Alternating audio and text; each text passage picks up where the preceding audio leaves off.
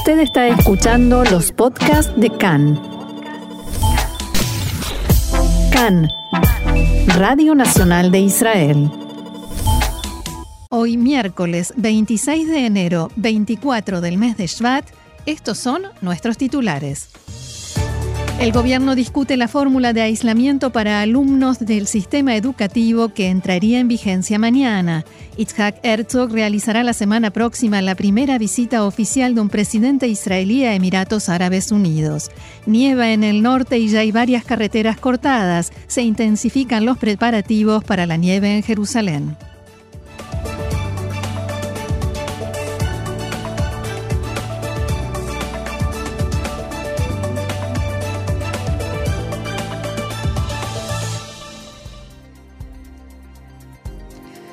Vamos entonces al desarrollo de la información. El primer ministro Naftali Bennett llevó a cabo en la mañana de hoy y continúa a esta hora consultas y conversaciones con funcionarios de los ministerios y con los ministros de Salud y de Educación sobre la posibilidad de que se postergue por una semana la nueva fórmula de los aislamientos en el sistema educativo. Ello se debe a la exigencia de muchos profesionales, entre ellos el propio director del Ministerio de Salud, profesor Nachman Ash. Si el primer ministro Bennett no toma alguna decisión diferente o cambia los planes, mañana entrará en vigencia el nuevo esquema para las escuelas en el cual quedará anulada la obligación de cuarentena o aislamiento para los alumnos, tanto en la primaria como en los niveles medio y secundario. También el sindicato de docentes envió una carta a los ministros de Salud y Educación pidiendo que se postergue, diciendo que la fórmula planificada hará que muchos alumnos lleguen a la escuela con diagnóstico, de corona y es imposible saber si la cantidad de contagios que siguen aumentando pondrán en peligro al personal docente y a los alumnos en general. Recordemos que según este esquema, las pruebas de corona deberían hacerse en las casas de los alumnos dos veces por semana, los domingos y los miércoles. Ya esta noche, por lo tanto, todos los niños en Israel deberían efectuar pruebas de corona con vistas a mañana. En las escuelas de educación especial no habrá tampoco obligatoriedad para estas pruebas. En las familias donde sí se efectúen las pruebas, si esto se mantiene, los padres no tendrán obligación de informar a la escuela o al ministerio los resultados y por lo tanto la responsabilidad pasa enteramente a sus manos. Los datos no se recolectarán ni se registrarán.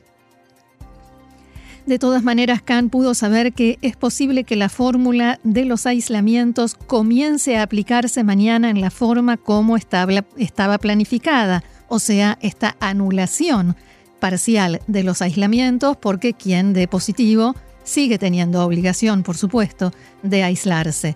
Fuentes involucradas en el tema que dialogaron con Khan indicaron que es probable que se aumente la frecuencia de las pruebas de corona que se realiza a los alumnos. El debate continúa a esta hora y todo parece indicar que el ministro de Salud, Horowitz, la ministra de Educación, Shasha Beaton, y el primer ministro Bennett coinciden en que no hay que postergar el comienzo de este nuevo sistema. En el sistema sanitario ya hicieron serias advertencias debido al aumento en los contagios entre los menores, con unos 130 niños internados. Varios expertos también citaron informes en diversos países sobre el síndrome de PIMS en el mundo, la infección multisistema en los niños y otros síntomas post-corona.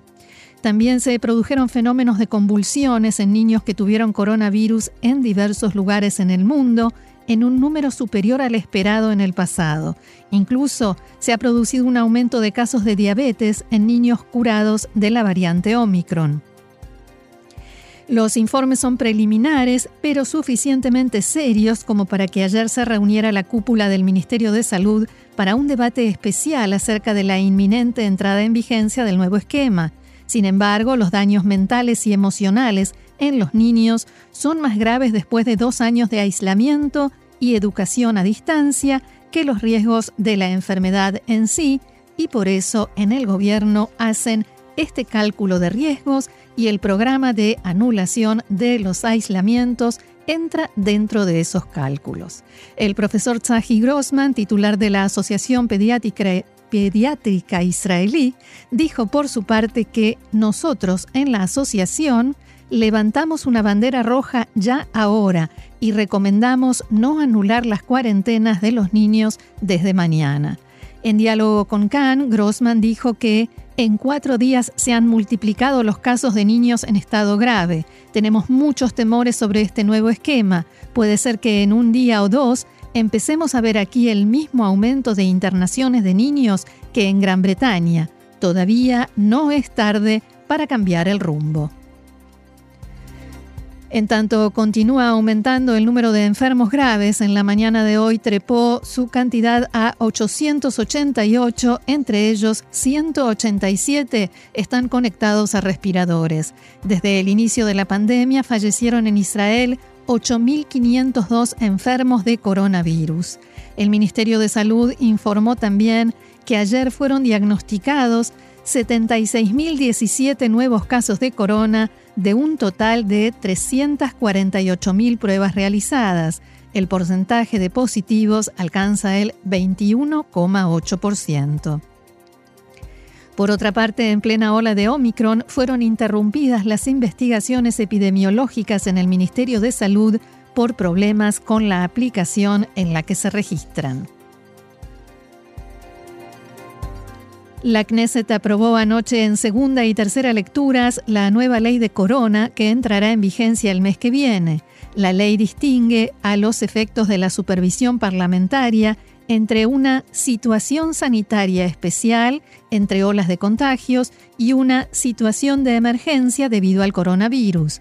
En caso de una situación sanitaria especial, se elevarán las nuevas regulaciones a una comisión especial de la Knesset cinco días antes de su entrada en vigencia y se implementarán solo si son aprobadas por la Comisión.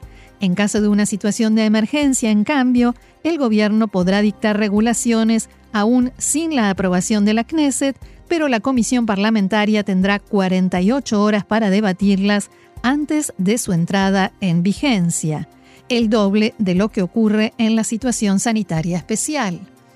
La nueva ley le quita al Poder Ejecutivo la atribución de declarar situación de emergencia especial en la cual se prohíbe llevar a cabo manifestaciones. El primer ministro Naftali Bennett respondió ayer a las críticas del líder de la oposición Benjamin Netanyahu por sus políticas respecto del coronavirus, criticándolo a su vez por su búsqueda de un acuerdo de partes que pusiera fin al juicio que se le sigue por corrupción. En efecto, como informábamos ayer, el Premier subió un video en sus redes sociales, el ex Premier, donde atacaba al gobierno por su decisión de cancelar desde mañana la obligación de cuarentena para niños expuestos a enfermos de coronavirus y sostuvo que Bennett y el ministro de Relaciones Exteriores Yair Lapid no están haciendo nada, dicho esto entre comillas, para detener la abrumadora ola de infecciones y los índices de fallecimientos. Abro comillas, a pesar de las evidencias que llegan desde Estados Unidos de síntomas severos en niños que contrajeron Omicron, el gobierno ha decidido que dentro de dos días, porque lo dijo un día antes, pasaremos a una política de infección masiva de todos los niños en Israel, dijo Netanyahu, sin cuarentenas, sin restricciones, sin pruebas de corona obligatoria, todos se contagiarán. La reacción del primer ministro Bennett no se hizo esperar. Dijo poco después de difundido el video que es muy agradable ver que Netanyahu ha dejado de ocuparse de sus asuntos personales y ha vuelto a difundir histeria y caos como siempre. Bennett agregó que luego de tres cuarentenas generales y un millón de israelíes desempleados y con todas las escuelas forzadas a operar casi por completo online durante el mandato de Netanyahu como premier, los ciudadanos de Israel le, están diciendo gracias, pero no gracias. También el ministro de Salud Nitzan Horowitz atacó a Netanyahu en su cuenta de Twitter diciendo que el acusado de delitos que reabrió IKEA antes que las escuelas, el campeón de los encierros y los despidos, ahora no se está sermoneando. En fin, política. Cambiamos de tema. El presidente Itzhak Herzog viajará el próximo domingo a los Emiratos Árabes Unidos en lo que será la primera visita oficial de un presidente israelí al Estado del Golfo. Herzog fue invitado a la visita de dos días por el príncipe heredero de Abu Dhabi, el, jeque Mohammed bin Zayed, el poderoso gobernante de facto de los Emiratos. Está previsto que Herzog se reúna con Bin Zayed, con el ministro de Asuntos Exteriores y Cooperación Internacional de Emiratos, el jeque Abdullah bin Zayed, el gobernante de Dubái, primer, primer ministro jeque Mohammed bin Rashid Al Maktoum, altos funcionarios del gobierno y miembros de la comunidad judía del país. El presidente, que viajará acompañado por su esposa Mijal, también va a inaugurar el Día Nacional de Israel en la Expo 2020 en Dubái el lunes. El presidente Herzog expresó anoche en un comunicado, tenemos el privilegio de hacer historia al hacer la primera visita de un presidente israelí a los Emiratos Árabes Unidos. Esta importante visita se produce en momentos en que los dos países están sentando las bases de un nuevo futuro compartido. Creo que nuestra nueva y audaz alianza transformará el Medio Oriente e inspirará a toda la región.